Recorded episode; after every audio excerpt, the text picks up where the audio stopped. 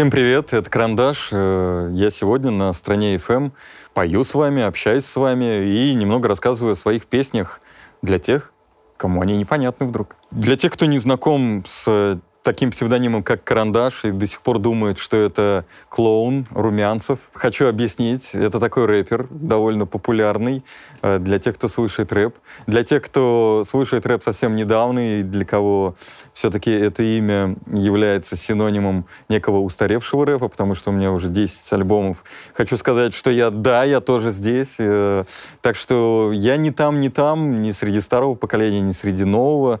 Поэтому можете звать меня бутерброд. Э, я та самая начинка между двух хлебушков. И пишу свои песни, мне кажется, мне есть до сих пор что сказать и, и будет сказать в будущем. Совсем недавно вышел альбом «Американщина 3», как говорят в Голливуде. Если получилось что-то хорошо, повтори это. «Американщина 1», «Американщина 2» и «Американщина 3». Обязательно сходите, послушайте. Это лучший альбом, который у меня выходил.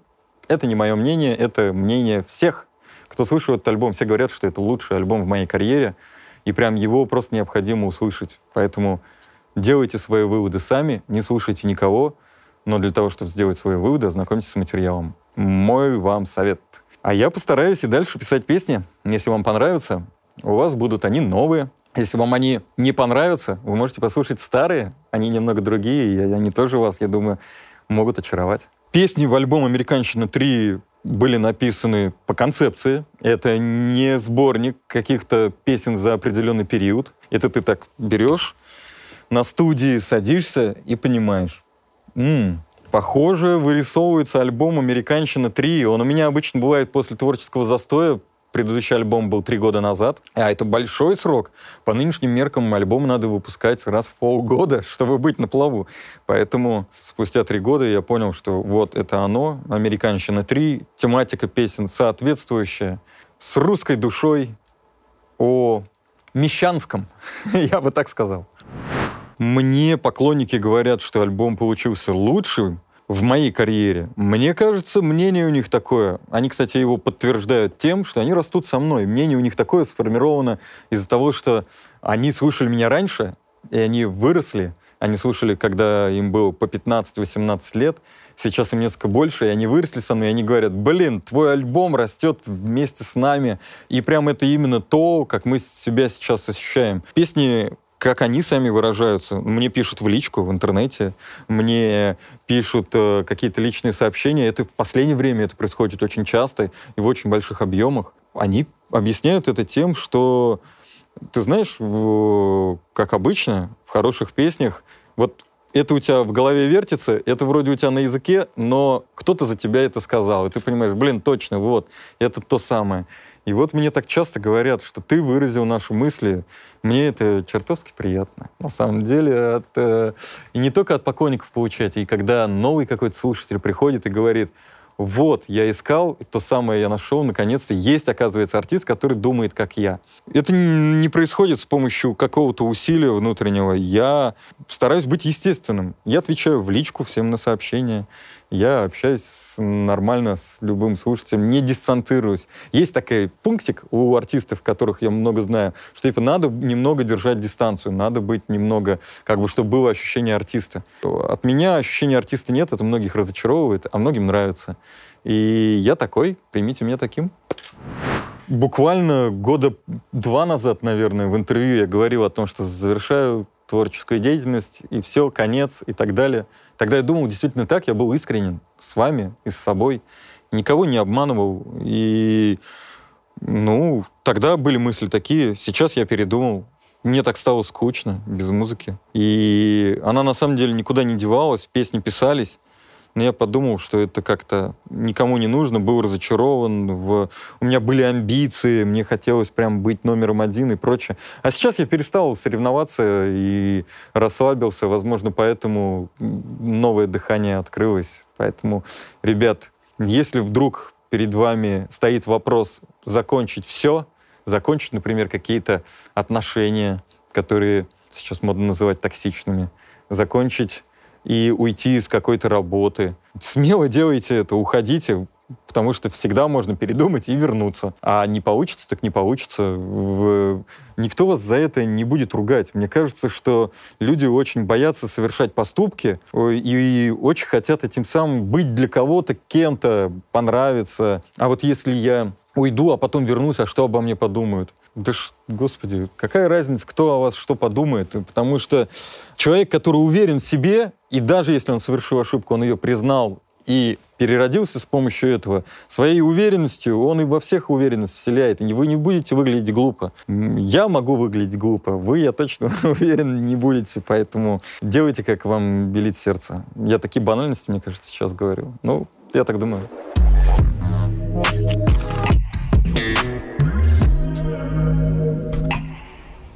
Мне почему-то довольно часто задают вопрос о том, что я думаю о современной музыке. Наверное, у людей складывается впечатление, что я некий эксперт в этой области. И вы попали в точку.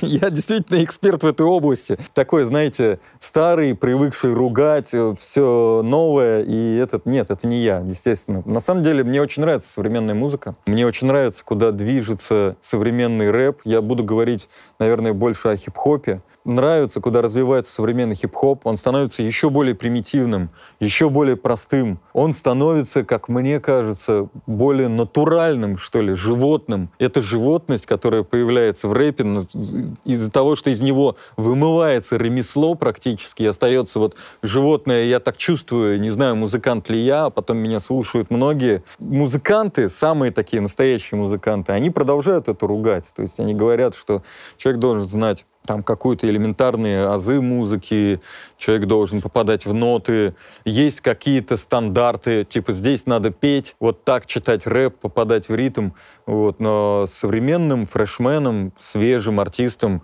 это как-то все чуждо, они делают как чувствуют. Кто-то читает детскими голосками. Это сейчас модно baby voice в Америке. Кто-то читает шепотом, музыку делают совсем с перегрузами. То есть так любой вам саунд-инженер скажет, так не сводят. А сейчас очень моден перегруз, скрим-рэп и так далее, и так далее. Появилось очень много жанров, и это нормально. Когда это значит, что рэп развился до такой степени, что теперь можно все отрицать и разрушать обратно и становиться более примитивным. От примитива мы пришли, и теперь возвращаемся. И вот так вот идет индустрия. Так, так же происходило и с рок-музыкой, так же происходит те же самые течения происходят в классической музыке и во многих жанрах в театре. Поэтому это нормально, расслабьтесь. И если вам что-то не нравится, просто не слушайте это. Все нормально, вас не заставляют. А если хочется кого-то поругать, да можете смело делать это. Мне кажется, если ругаешь, самое главное, вот с чем я сталкиваюсь и с чем я не согласен, люди почему-то при... они привыкают, ругая кого-то, говорить, но вот тот, кого я слушаю, вот он в тысячу раз круче. То есть, э, когда ты кого-то ругаешь и говоришь, что тот делает плохо, это не делает музыку твоего любимого музыканта лучше.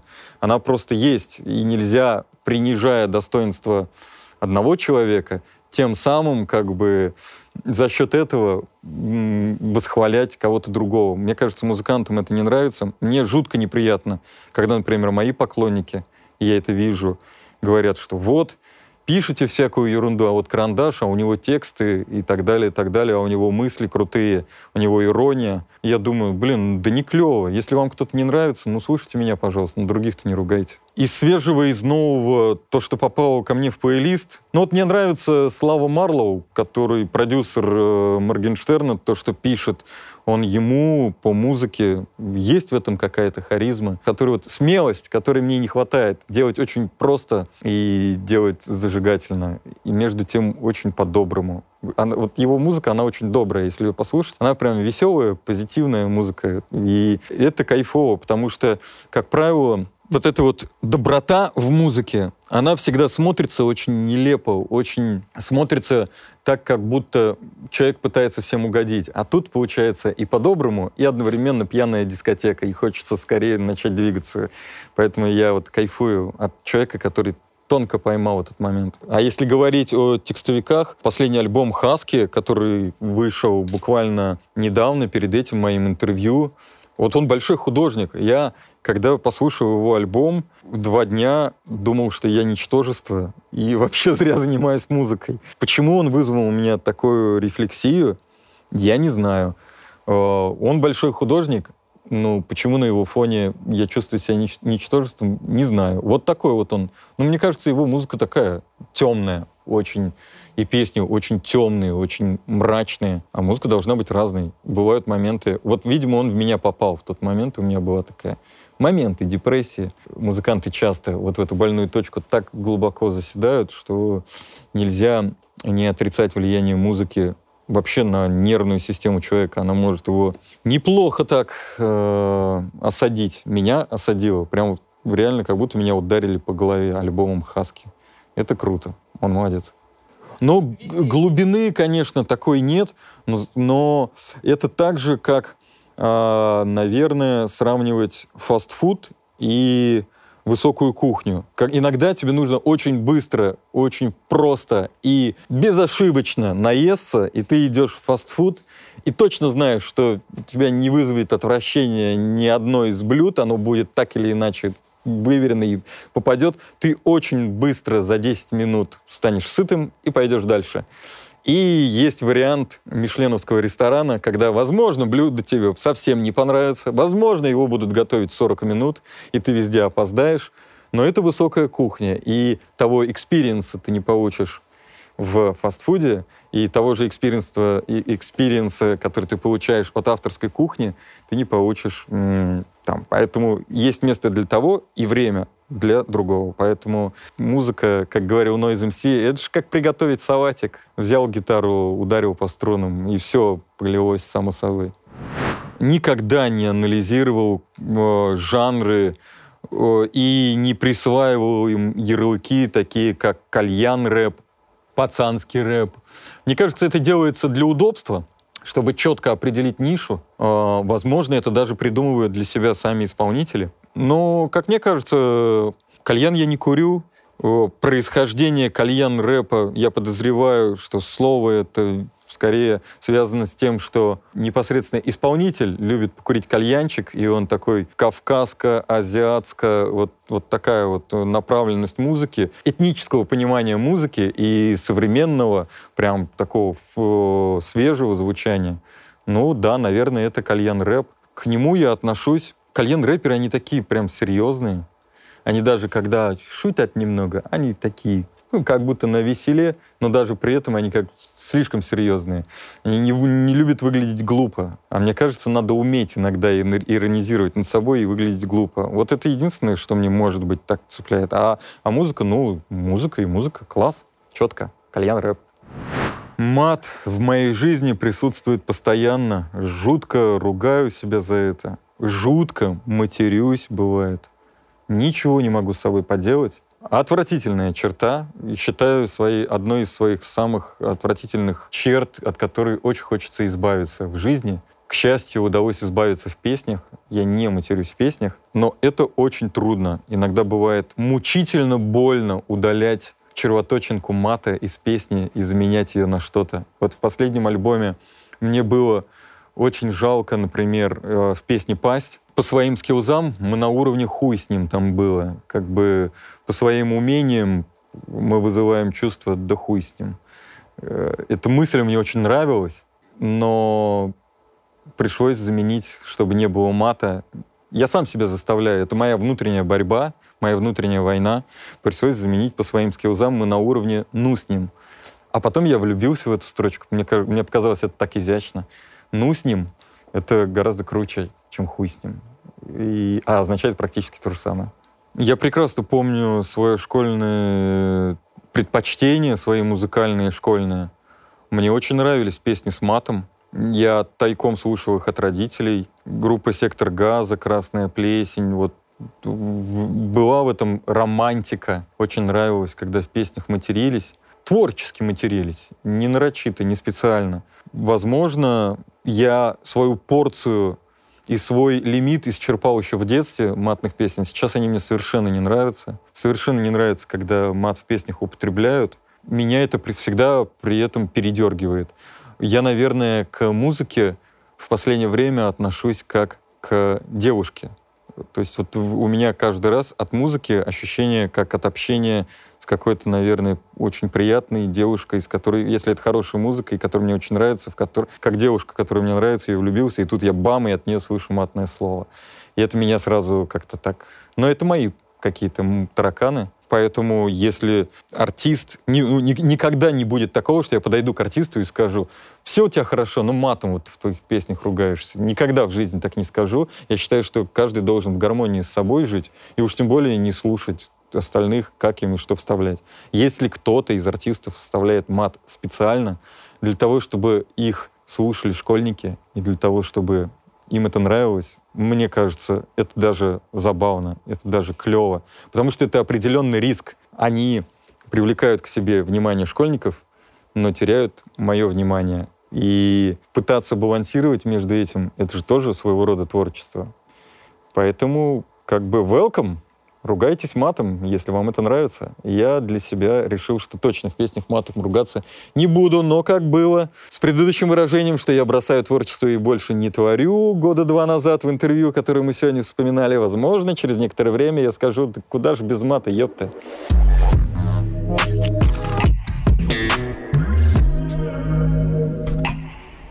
Как я отношусь к интернету и как, э, я не знаю, формируется мое внимание к соцсетям, но это можно описать простыми словами, типа, вот здесь вот появится мой Инстаграм, вот здесь вот появится мой Твиттер. Подписывайтесь на канал, ставьте лайки. Нам нужно больше подписчиков на канале Карандаш Official в Ютубе. Смотрите наши выпуски «Профессии рэпер», смотрите мои клипы. А, нам нужно догнать и обогнать всех остальных рэперов. Это наша борьба, сделаем это вместе. Твиттер Карандаш Про, Инстаграм Карандаш Про. Там такой э, котенок в бейсболке. И внутри мои веселые, невеселые шутейки, мысли, Петросяне и так далее. Заходите, смотрите. Я сам целыми днями нахожусь в интернете.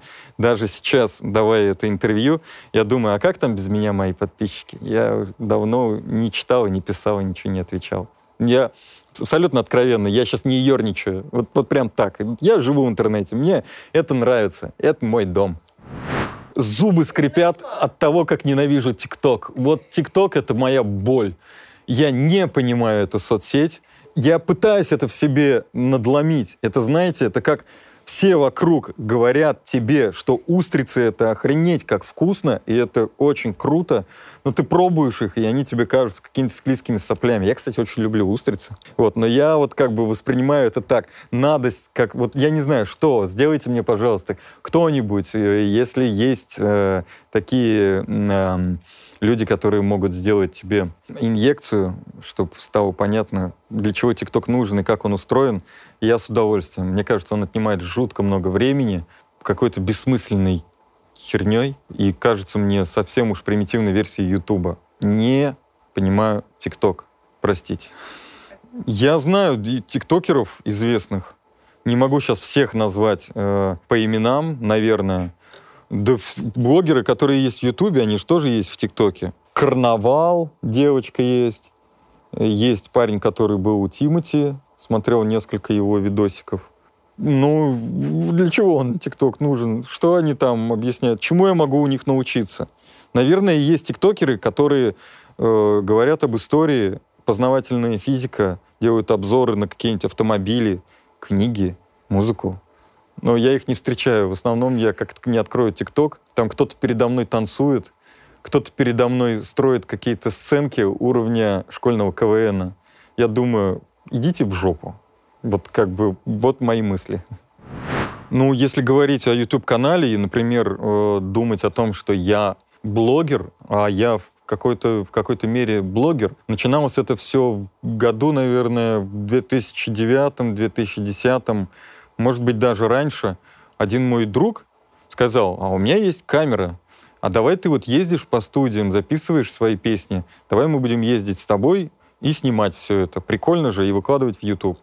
Ну, давай, прикольно. YouTube тогда только-только появился, вот прям только. А, мы начали ездить, и это все переросло в профессию рэпер. Это тогда была очень на НТВ очень модная серия подкастов на НТВ, репортажей, которые объединялись названием «Профессия репортер». А, и мы назвали профессию рэпер. Слямздив у них название, мы же рэперы. И в Ютубе была профессия рэпер, очень активно она смотрелась. Мы ездили по студиям звезд, описывали, как они пишут свой рэп.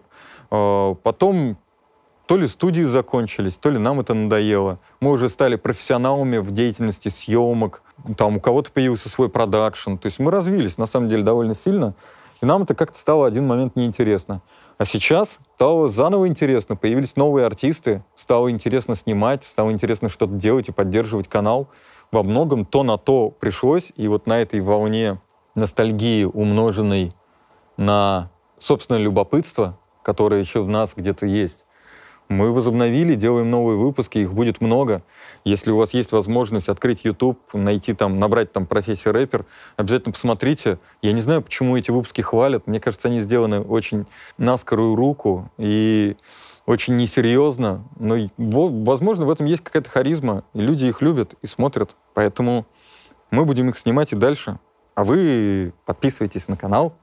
Вот здесь вот ссылка на этот выпуск, здесь ссылка на другой выпуск. И обязательно ставьте колокольчик.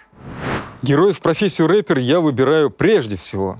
Это должен быть мой друг, у, него, у меня должен быть его контакт, мы должны быть на одной волне, ну, а потом уже не обязательно друг, просто интересный мне артист, мне очень интересно, с которым было бы познакомиться. Или интересная студия.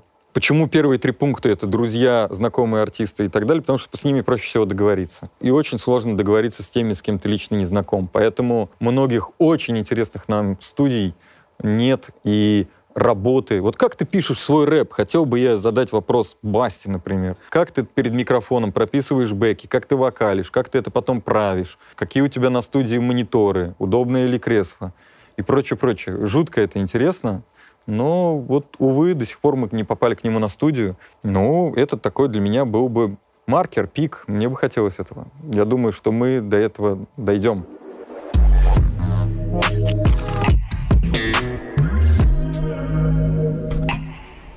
Если говорить о необходимости образования, то я бы разделил свои мысли по поводу нужно образование или нет на три части. Ну, во-первых, раз и навсегда стоит усвоить, что образование нужно. И без образования довольно неудобно, как без нижнего белья. Вроде его никто не видит, но как-то без него совсем не то. Поэтому образование, оно нужно. Давайте все, решим на этом. Если его нет, это ничуть не делает человека хуже. Я, например, давно не интересовался, есть ли у человека высшее образование. Наверное, лет 10. Хотя часто принимаю людей на работу, например, там, к себе, в свой продакшн никогда не было интересно, потому что это не является мерилом человеческого, человеческих способностей, но оно, безусловно, помогает. Это раз. Что касается того, что сейчас э, современные, добившиеся успеха блогеры, музыканты, иногда даже кичатся тем, что они бросили институт, университет, либо плохо учились в школе. Давайте просто, вот для того, чтобы не превращать это все в занудство, давайте просто возьмем калькулятор и посчитаем. В среднем, если брать все соцсети, TikTok, YouTube и так далее, так далее, если брать каждый аккаунт за конкретного человека, а это, как правило, так, то это там 3 миллиона аккаунтов. Если брать популярных ютуберов, популярных блогеров, то у нас вряд ли наберется больше 50 человек. Вот из этих трех там 5 миллионов успешных аккаунтов, успешных, у которых там несколько тысяч подписчиков, действительно зарабатывает 50 человек.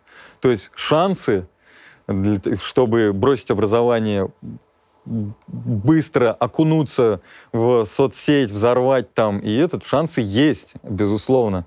Но они 50 к 5 миллионам. Давайте так считать. То есть примерно 1 к 10, ой, э, 10 к 1. Вот видите, у меня не хватает образования, чтобы посчитать. И одновременно, получая профессию, работая по профессии, с дипломом устраивается, ну, практически, и не сказать, что каждый второй, но, наверное, из десяти один только не, не может никуда устроиться из-за того, что у него нет образования, но даже курьером вас возьмут с, с высшим образованием. Но шансы на то, чтобы получить хорошую профессию, гораздо выше. Поэтому образование, он просто повышает шансы кем-то стать. Но никогда не мешает. И никогда не помешает стать вам успешным блогером. Поэтому Выбор за вами. Что касается меня, я тоже бросил университет на четвертом курсе, не доучился и никогда об этом не жалел. За первые четыре курса университета я получил очень хорошее образование. Художественно-графический факультет, на котором я учился, у меня были очень хорошие преподаватели, которые очень хорошо... Я учился в педагогическом университете. Я считаю себя неплохим педагогом, умею грамотно донести свои мысли умею объяснить и знаю кое-что о, о том, как строить образование, как научить человека чему-то. У меня очень хорошо с, я точно знаю, с, с пространственным восприятием, психологией цвета, психологией форм, э, с геометрией и глазомером и так далее, и так далее. Меня очень хорошо в этом смысле развил именно университет. И эти знания мне очень часто оказываются нужны. Но в целом у меня э, буквально два раза в жизни спросили, есть ли у меня диплом. И когда я говорил, что не оконченное высшее, этого было достаточно. Поэтому not today. Возможно, наступят времена, когда меня захотят сделать помощником на министра культуры в разделе «Урбан» и скажут, а вы знаете, что если вы хотите быть замминистра, вам нужно два высших образования — я скажу, у меня ни одного. Они скажут, давайте вот вы негласно будете его заместителем, а пока параллельно пойдете учиться. Вот я примерно так себе это представляю, так все и будет. Так что живем и без образования в России. Я доступно все рассказал. Оно мне пригодилось, но я не знаю, насколько сильно мое образование мне сделало меня тем, кто я есть. Кто знает, возможно, его отсутствие сделало бы меня более натуральным, как я уже сказал о музыке, более животным, Потому что как только у тебя появляется знание, они тут же строят перед тобой рамки, ты тут же понимаешь, как нельзя и как нельзя. И понимаю, что принимая опыт, тот, которым с тобой делится преобразование, понимая, что у других уже был опыт, и вот так можно, так нельзя, ты тем самым ограничиваешь себя. А человек необразованный, человек не понимающий, он не знает, как можно и как нельзя, и он действует, как, как ему сердце подсказывает. И в этом есть любовь настоящая, в этом есть то, что я, например, люблю очень и в музыке, и в изобразительном искусстве. Поэтому каждый путь, он по-своему хорош. Не могу выбрать свой. Если говорить о том, что у меня есть профессия, у меня есть фирма, кроме того, что я являюсь музыкантом, я в какой-то мере предприниматель, бизнесмен. Ну, во-первых, я не очень люблю об этом говорить. Музыке это помогает в смысле багажа, который ты можешь поделиться в текстах. Но почему-то у нас, да и не у нас, вообще у слушателя это вызывает некую, некую такую как будто он сразу перестает быть профессиональным музыкантом, человек, который где-то еще работает. То есть э, есть в этом какая-то отталкивающая сторона. Не знаю, с чем это связано. Возможно, с тем, что человеку приятно думать, что его кто-то развлекает, но когда он понимает, что тот, кто его развлекает, еще и является каким-то там успешным в других областях, вот этот вот ореол э, скомороха, ореол шута пропадает. Шута в хорошем смысле, конечно. Я всегда и всем говорю, вот все, кто со мной работает в команде, диджеи, бэк-вокалисты, да и другие артисты, когда у меня спрашивают, я им всегда говорю, когда у меня молодые артисты спрашивают, а вот как держаться на сцене, выступать, я им всегда отвечаю совершенно простую вещь. А если вы вышли и выбрали себе эту профессию, помните о том, что люди купили билеты для того, чтобы вы их развлекли. Твою мать, твою, ты выходишь на сцену и просто развлекаешь их. Ты можешь по-разному относиться, но вот не надо вот этого. Я здесь, а вы тут кто? Вот, вот этого я очень не люблю. Поэтому это нормально. А о профессии я бы предпочел не говорить. Пусть я останусь для всех рэпером немного глупым, немного умным, наверное, где-то с хорошими текстами. А тот, кто хочет узнать побольше об этом, просто пускай э, нагуглит, поищет в Ютубе и ужаснется от того, что Карандаш не только рэпник, но еще и работник индустрии, развлекательной индустрии, она так или иначе связана с творчеством.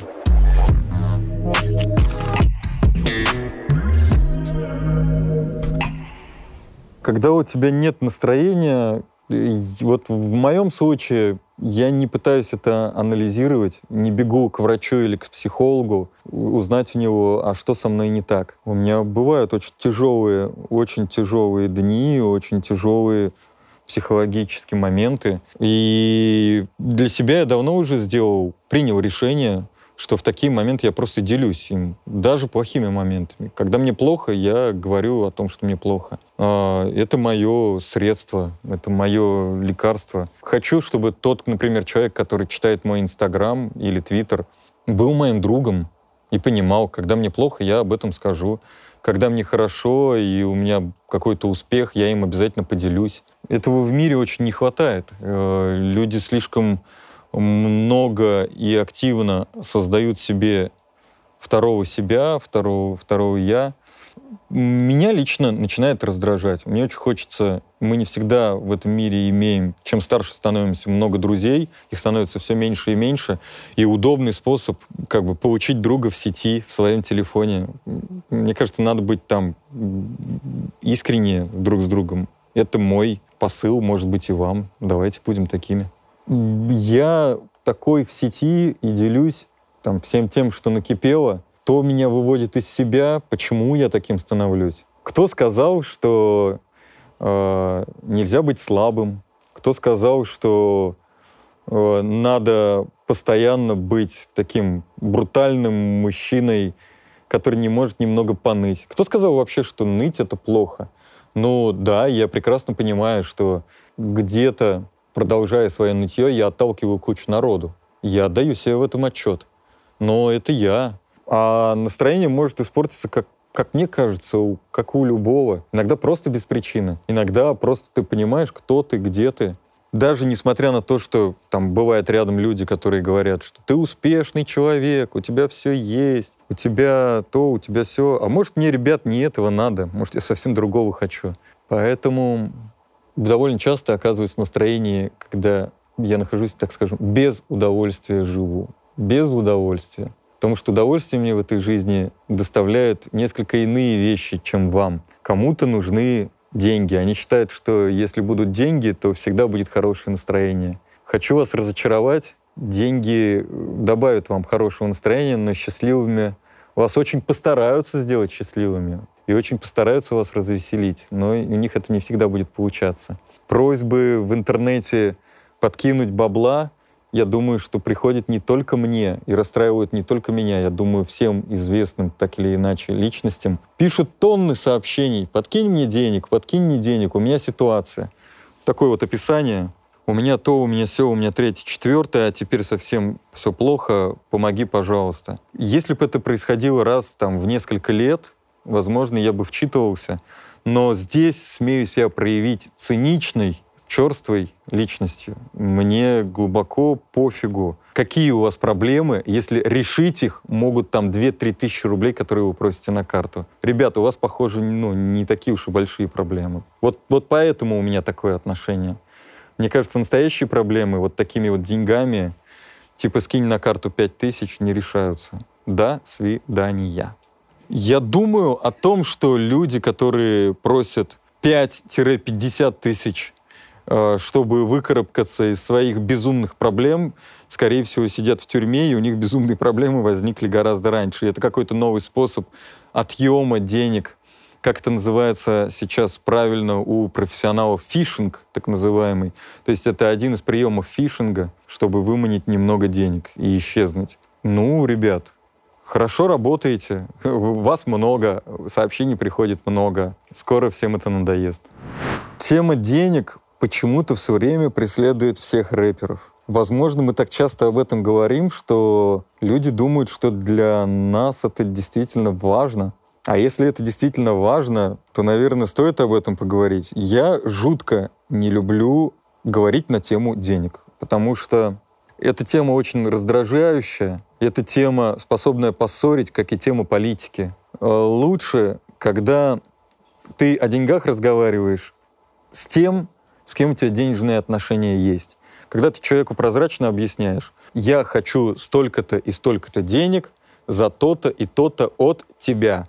Или там, я тебе дам столько-то денег за, толь- за то-то и за то-то. Когда это прозрачно, и люди об этом говорят. А не когда между людьми возникают отношения, когда, ну, вроде бы он должен заплатить, не знаю сколько и прочее. Это людей ссорит. Поэтому в этом смысле, конечно, надо общаться на эту тему. А просто в воздух распалять, типа, я зарабатываю столько-то, я крутой, а ты нет, а у кого-то еще больше, или там наоборот, я бедный и несчастный, у меня нет денег. Эта тема в любом случае какая-то такая способная людей разъединять, а не объединять. Что-то я не помню того, чтобы люди объединялись на почве «давайте объединимся вокруг денег». Ну, это все немного напоминает вот эти секты и пирамиды. В целом людей чаще объединяет идея, какое-то стремление сделать что-то, сделать мир лучше и на этом заработать. Это неплохо. Но просто вокруг денег некрасиво. Я огромное количество времени был за чертой, мне кажется, даже бедности. Я из бедной семьи. В нашем доме тема денег поднималась только в контексте того, почему их так мало, почему их ни на что не хватает три года носить одну и ту же пару обуви и зимой, и летом было совершенно нормально. Жилье, которое у моей семьи было, выдало нам государство, мы его даже не покупали. Половину своей жизни я положил на то, чтобы из этого гребаного безденежья выбраться во что бы то ни стало любой ценой. Это не делает человека хорошим, это делает его неприятным, ломает во многом и убивает в нем человечность. Это очень плохо. Конечно, я очень завидую современным детям, которые, по крайней мере, которых я вижу в своем дворе, у которых обеспеченные родители, у которых все хорошо. И когда мне задают вопрос, а хорошо ли, что у тебя в детстве не было денег, это во многом тебя многому научило. Да, это многому научило, но что-то я не знаю ни одного спортсмена, перелом ноги, которого очень многому научил. Ну да, это делает тебя сильнее, но, блин, хотелось бы, чтобы этого не происходило. И я очень хотел бы, чтобы у меня было нормальное детство, а не то дерьмо, которое случилось. И я бы не хотел, чтобы такое детство было у моих детей. Хотя, возможно, то, что у моих детей будет и там сейчас было, будет и станет все хорошо, сделает их гораздо слабее, чем, чем я. Возможно. Но лучше пусть они будут слабыми, но все у них будет хорошо. Я предпочитаю именно так думать о деньгах. Мое отношение к политике, мое отношение к новостям, оно такое. Вот это все просто есть. Если... Я люблю, когда новость является новостью. А сейчас у нас новости превращаются... Ну, например, есть новость, и человек, который ее сообщает, обязательно говорит, либо выдает свое отношение к ней. То есть можно ведь сказать, э, я хочу в туалет. А можно сказать, э, ну, и это будет являться для всех окружающих новостью, которые сидят за столом и едят, блин, а ты им об этом сообщаешь. А можно, можно сказать, там, да я сейчас здесь все обоссу, это одно отношение. Вот. А можно сказать очень аккуратно, э, я удалюсь э, ненадолго, с вашего позволения. Это уже третье отношение. В одном случае более жесткая форма, более мягкая. Мне кажется, самым правильным из новостей будет э, просто факт, факт без своего окраса. Больше всего меня раздражает в новостях это окрас, который они приобретают. Что касается политики, я, безусловно, за ней слежу, понятия не имею, как правильно для страны понятия не имею, как правильно для общества. У меня есть свое понимание, как справедливо жить и как правильно выстраивать. Я вокруг себя это все выстраиваю, но политиком я бы быть не смог, потому что, мне кажется, эта история очень сильно деформирует личность человека, и ты перестаешь быть собой. Новостями несмотря на все это, я все равно интересуюсь, даже когда они окрашены. И все равно интересуюсь политикой, даже когда мне люди которые ей занимаются, глубоко несимпатичны. Со всех сторон. Со стороны оппозиции, со стороны действующей власти. Все мне глубоко омерзительны. Все.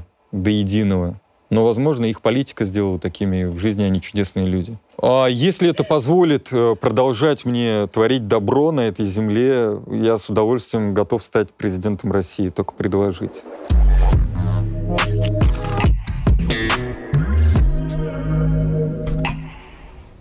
Если поднимать тему любви и тему отношений, то очень быстро вывод о том, как я к этому отношусь, можно сделать, взглянув на мои соцсети, которых практически нет э, места любви. Я женат на своей работе, на своем деле. Я люблю музыку, люблю рэп, хотя его принято ругать и чехвостить. И вот моя настоящая любовь. Все, что касается личных отношений, Господи, будь проклят тот день, когда я влюбляюсь.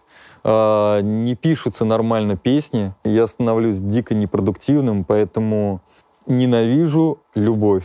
Пожалуйста, не приходи никогда больше. Я очень радуюсь, когда нахожусь не в состоянии влюбленности, потому что это состояние мне не помогает. Где и когда я говорил о своих о том, как я живу и что у меня в личной жизни происходит, я, наверное, не вспомню. Я даже с друзьями давно для себя решил, что я не обсуждаю э, семейные отношения. А знаете почему? Потому что для меня это противоестественно, что ли когда человек э, тебе вот в душу настолько сильно забирается. Я готов открывать душу до конца на любую тему, но только не, не касательно своих отношений. Возможно, это сообщающие сосуды. Там, где пребывает, в другом месте убывает. И вот как раз тема семьи, любви и так далее для меня табуирована. Никогда, нигде, ни с кем, даже с лучшим другом я практически не обсуждаю, как бы я хотел поскорее избавиться от своей бешеной любви, которая, например, ко мне, у меня появилась и так далее. Не делюсь это, этим ни с кем, коплю в себе, и, возможно, однажды взорвусь от того, что... Потому что надо делиться, надо. Если я перестану писать песни, э, да, да, наверное, я в состоянии любви и все время уделяю объекту вожделения и так далее.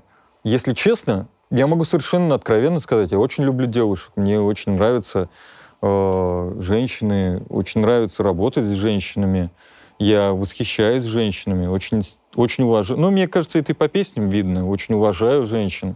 Никогда не считал их равными мужчинам, потому что это все равно, что сравнивать, я не знаю, что тебе больше нравится, э, стакан воды или там, тарелка еды. Ну, то есть э, вроде одно и то же, но мы слишком разные. И это очень клево. Поэтому одинаковые права ни мне, как мужчине, совершенно не нужны одинаковые права с женщинами и те же возможности. Ни, как мне кажется, настоящим женщинам не нужны одинаковые права с мужчинами. Просто хотим немного любви и немного уважения, и те, и другие. И пофигу вот на все эти течения феминизм, патриархат, который существует там в азиатских э, странах или там во многих странах, где патриархат это вообще прям все на нем строится. Мне кажется, все это перегибы. Настоящее оно вот где-то здесь, вот у нас, в России, возможно. Вот мы, возможно, где-то, где-то, где-то правильно живем. Почему мне так кажется? Не знаю. Мы живем, мне кажется, в России клево. То есть у нас как раз нет перегибов в правах женщин. И при всем этом мужчины не заставляют носить паранжу. Можно смотреть на девушек, можно с ними общаться. С чужой женой можно даже куда-нибудь поехать за город, чтобы продать ей за городом э, участок, показать и так далее. Вы знаете, что во многих странах это запрещено, это уже измена. У меня два сына. И это прекрасно, потому что ну, дочь я бы смог только любить, но вряд ли бы смог что-то чему-то ее научить. Сыновей я воспитываю строго. Я довольно жесткий отец. И я считаю, для мальчиков это полезно. Это не значит, что я их бью, луплю. Меня в детстве довольно много били. И отец, и мать считали нормальным физически, там, физическое воздействие на ребенка для воспитания полезным. Я ни в коем случае не виню их об этом. Но каждый раз, когда мне скакалка прилетала по мягкому месту, я думаю, никогда в своей жизни не буду бить своих детей. Если у меня будут дети, никогда не буду бить. Это очень больно. Вот, и никогда не бил. и не бью. Мне кажется, можно по-другому воспитывать. А потом вдруг окажется, что они бездари оба, которым надо было ремня в свое время давать. Это мой эксперимент. Посмотрим. Я чему их учу? Если что-то любишь, если за что-то взялся, делай это прям по-настоящему, прям до конца не левой пяткой. Если у меня младший начинает писать картину, и она вдруг ему надоедает, я ему говорю, ты, конечно, можешь ее отложить. В этом ничего плохого нет. Если тебе что-то не нравится, отказываться от этого, не досматривать плохой фильм, не дочитывать плохую книгу, не пытаться сохранять отношения с каким-то плохим человеком, который тебе не нравится. Будь с ним честным, скажи ему, пошел нахер и больше не общайся. Или там заблокируй его. Без проблем, не думай о том, что ты поступаешь плохо или хорошо. Но если перед тобой стоит задача, например, задание, ты поставлен на эти условия, написать картину до конца, то будь добр, приложи все усилия, чтобы это сделать лучше всех. Все усилия, чтобы сделать это так, чтобы самому не было стыдно, а не так, а я сделаю, покажу и сойдет. Вот сойдет, не сойдет. Как бы вот, вот этому я, наверное, в основном учу. Если делаешь, то делай хорошо, будь перфекционистом. Но чтобы этот перфекционизм не мешал тебе жить. О чем я сказал раньше. Если этот перфекционизм мешает ты, ты понимаешь, что из-за из того, что ты хочешь что-то закончить и сделать хорошо, ты занимаешься чем-то не тем, нет, не надо. Что такое дружба? Ну, во-первых, мне кажется, довольно много песен написано на эту тему, в которых довольно много об этом сказано. Мое понимание дружбы, оно ничем не отличается. У меня есть лучшие друзья, кроме того, их несколько.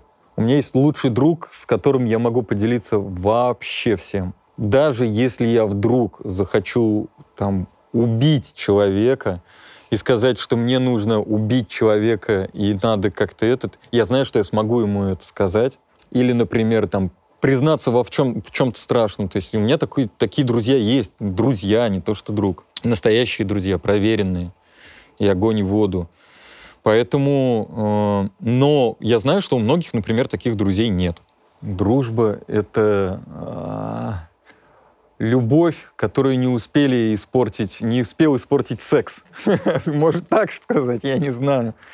Ну, правда, дружба... Я, я часто своим друзьям говорю, я тебя люблю, чувак. Вот я могу своему другу так сказать. А насчет того, бывает ли дружба разной, взаимовыгодной, э, наоборот, какой-то там искусственной дружбой, да, бывает. Да, бывает. Зависит от человека. Иногда очень удобно с кем-то дружить дружить с удобными людьми — это тот случай, когда вам очень в жизни пригодится. Дружите с удобными для себя людьми. Ничего в этом такого нет. Я не вижу в этом ничего плохого. Поэтому это же хуже, чем воевать с э, там, человек тебе удобен, а ты такой, нет, дружить с ним — это как-то неискренне. Скажу ему, что он мудак. По-моему, надо быть просто дураком.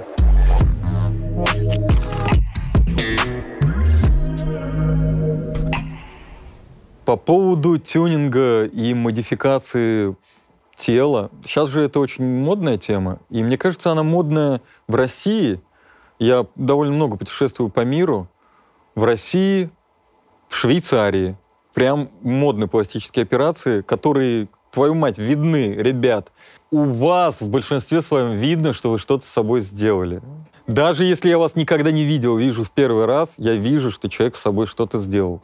Это значит, что вот, вот в этом случае, конечно, все было зря. Инъекции, какие-то филлеры вставляют, становятся похожими на резиновый мячик. Мы, кстати, только с утра с диджеем это обсуждали.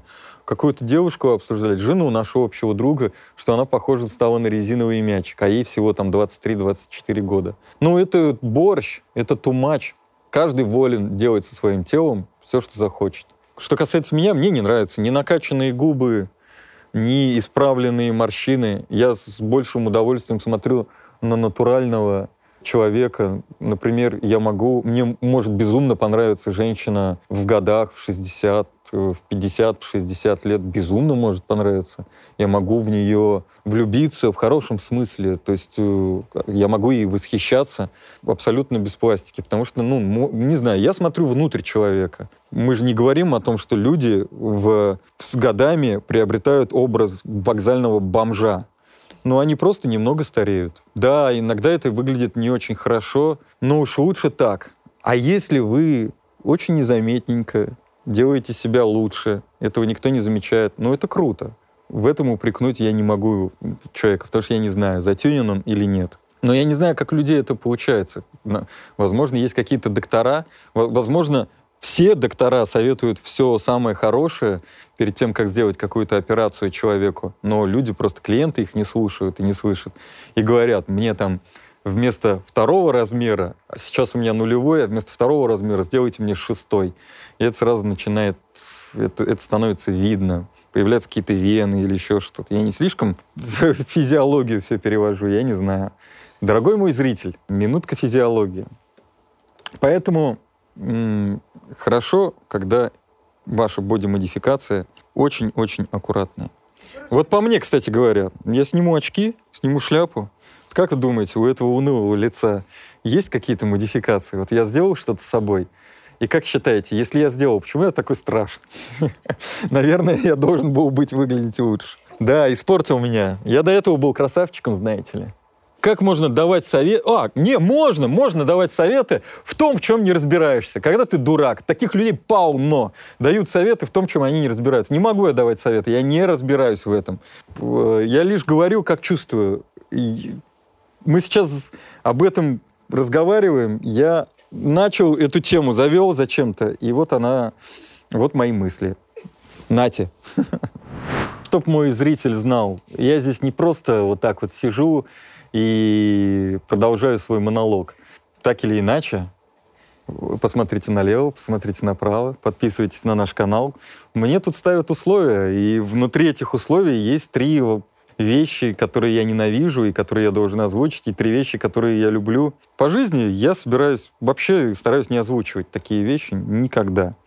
А, но если это правило игры, и мы здесь в эту игру играем, то как я уже сказал, терпеть не могу ТикТок. Пропади он пропадом. Тиктокеров люблю. То, что это творчески развивает людей, безусловно. То, что люди там классно развлекают других людей, круто. Самореализовываются, круто. Но я бы хотел, чтобы эта соцсеть исчезла. Она мне глубоко противна. Я ненавижу ТикТок. Это раз. Терпеть не могу не равенство и не равноправие перед законом. Я терпеть не могу, когда при одном и том же совершенном, например, преступлении совершенно по-разному люди несут ответственность. Наверное, это очень удобно, когда у тебя есть связи. Ну, например, у меня есть какие-то связи в этой жизни, и это действительно удобно в нашей стране, что можно с помощью них что-то дорешить. Но если мне сегодня зададут вопрос, что можно переключить вот этот рубильник, и все станут равны, я с удовольствием это, буду, это сделаю, даже если я только что совершил что-то, благодаря чему я буду... Я понесу какие-то риски. То есть я с удовольствием готов принести себя в жертву, например, для того, чтобы все были равны. Меня дико бесит, когда люди не равны перед законом. Ох, да, да мурашек. Я вот сейчас сижу, прям меня аж передергивает, честно. Ну и больше всего меня раздражает, когда я это тоже сегодня озвучивал, когда глупый человек, который в чем-то не разбирается, когда человек сам знает, что он в этом не очень понимает, продолжает доказывать, продолжает врать окружающим и себе, например, доказывать правоту. Человек знает, что он сделал, знает, как и что действительно произошло, и, например, зная, что он провинился, продолжает говорить, что он не виноват, или, например, оправдывает там свое плохое существование тем, что все вокруг плохие. Там, у меня нет денег, потому что все вокруг виноваты, а я сам хороший. Или, например, не разбираясь в звучании вот этих прекрасных мониторов, которые расставлены рядом, будет говорить, что они отвратительны по сравнению с другими, хотя он абсолютно не разбирается в акустике. И таких людей полно. Вот это меня некомпетентность, выдача себя за компетентного человека — очень-очень и очень раздражает. Оправдание, некомпетентность и попытка выставить себя таким мега крутым спорщиком. Спорщиков ненавижу. Часто, когда возникает спор, даже если я знаю, что я прав, я вообще предпочитаю не спорить, не являюсь спорщиком. Поэтому, наверное, и не конфликтный человек. Очень люблю команды. Я создан для команды. Люблю коллектив. Мне очень тяжело по жизни тащить что-то одному, проекты, музыку. Моя музыка — это тоже команда, ее создаю не один я. Мои тексты — это тоже в какой-то мере команду, потому что мне часто подсказывают какие-то строчки, в том числе мои читатели. Я с удовольствием их использую. У меня нет такого, типа, это не моя строчка, не возьму. Мне подкидывают, говорят, вот смотри. И иногда это оказывается круто. Поэтому м- надо быть гибче. А то, что я люблю, очень люблю плодотворно работать, когда результат приносит тебе какие-то бонусы. Неважно, деньги это, неважно, это признание коллег. Вот когда ты хорошо так поработал, и кто-то тебе в результате твоей работы, написанной песни и прочее, говорит, блин, круто, это круто, как ты мог это сделать? Неимоверное удовольствие. Вот очень люблю. И безумно не люблю на ровном месте получать какие-то комплименты при всем этом. Поэтому особенное удовольствие, когда ты что-то сделал. Плодотворно работать терпеть не могу. Лежак, песок, солнышко, отдыхаешь с закрытыми глазами и чувствуешь, как тебя жарит под солнцем. Вот этот вот без абсолютно непродуктивный отдых в режиме тюлень, котик, овощ и так далее, вот вообще не про меня. Как только я вижу рядом с собой овощ или человека, который это любит, вот это вот вообще не моя история. Поэтому люблю отдых активный, баскетбол, футбол. Когда я приезжаю на теплые, теплые какие-то места, очень люблю занять себя чем-нибудь. Спорт, прежде всего. Спорт — это моя жизнь. Ну и мы пришли, наверное, к третьему, что я больше всего люблю — спорт.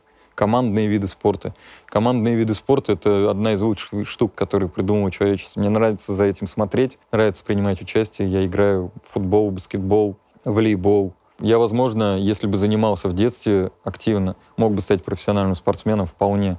У меня есть для этого данные, и у меня есть для этого дух, вот это вот во мне прям, я бы очень хотел. Мне очень нравятся командные виды спорта. На этом, наверное, все. Карандаш через 10 лет, наверное, наконец, либо смирился со своим псевдонимом, дурацким довольно-таки, либо переименовался в кого-то, и все его знают как нового человека. Я абсолютно этого не стесняюсь. Гораздо более знаменитый. Что этом плохого хотеть быть знаменитым? Гораздо более знаменитый, гораздо более успешный, с к огромным запасам хитов, и понимающий, что свою главную песню он еще не написал. Вот это для меня очень важно. Мне бы очень хотелось написать какую-нибудь большую-большую песню, большую действительно песню, которую бы знала вся планета и которую бы много-много еще лет и столетий существовала после меня. Надеюсь, у меня это получится. Ну и через 10 лет хотелось бы понимать, что такую песню я написал, но будут еще в ближайшей перспективе дать еще один мощный концерт, записать еще один мощный альбом, сделать какой-нибудь еще один мощный проект, не обязательно музыкальный, вообще сосредотачиваться только на чем-то одном можно, если ты понимаешь, что это идет в ущерб. Если ты не сосредоточишься на одном, ты сделаешь это плохо. У меня такого ощущения нет. Я э, прекрасно умею перераспределять свои возможности и обязанности, поэтому я сделаю крутой концерт, я сделаю еще много крутых альбомов. Я уверен, что у меня все получится. Поэтому, ну, по крайней мере, я работаю над собой и что-то делаю, а не сижу и мечтаю. А вот было бы классно. Будет классно, когда я выйду отсюда из этой студии и сделаю что-то, чтобы сделать э, мир еще лучше и сделать это в том числе и для себя самого. 1 ноября будет концерт после очень-очень продолжительного периода, первый концерт, на котором прозвучат новые песни — старые песни. 1 ноября в Кристал Холл будет не вот такое вот шоу, где крутые декорации и э, очень театральная обстановка, а там, где буду я, только я, только микрофон, только зрители и те приглашенные гости, которые появятся на сцене, в том числе звезды, которые споют со мной песни. И я хочу, чтобы это превратилось вот в такой же диалог, как между мной и вами сейчас этой камерой. Э, и вы почувствовали, что вот он есть, вот такой человек, и он перед вами абсолютно открыт, не пытается притвориться кем-то. На концерте я точно не буду притворяться. Я жду этого дня. Я хочу увидеть там то, что я видел раньше на своих больших концертах, это люди, которые знают твои тексты, которые смотрят тебе в глаза. Я когда выступаю, я всегда смотрю в глаза тем, кому я исполняю песни. Это такая энергия э, своего рода, такой кайф, который давно я не получал, и очень хочется к нему вернуться. А я сейчас расскажу, они потом откажутся, слетят. Не- Нехорошо получится, поэтому согласие от многих артистов, которые, у которых с нами, со мной есть совместные песни, получено. Они будут, но, надеюсь, ничего этому не помешает. Самое главное в жизни — это понять бы мне самому, что самое главное в жизни. Возможно, у меня так часто и бывает очень плохое настроение и апатия, потому что я не понимаю, что главное в жизни. Я все куда-то бегу, бегу. Все равно, несмотря на то, что я стараюсь не думать о, об, об- об- об остальных, так скажем, я все равно с кем-то соревнуюсь постоянно. Я постоянно вижу чужой успех и думаю, блин, если он смог, то и я тоже смогу.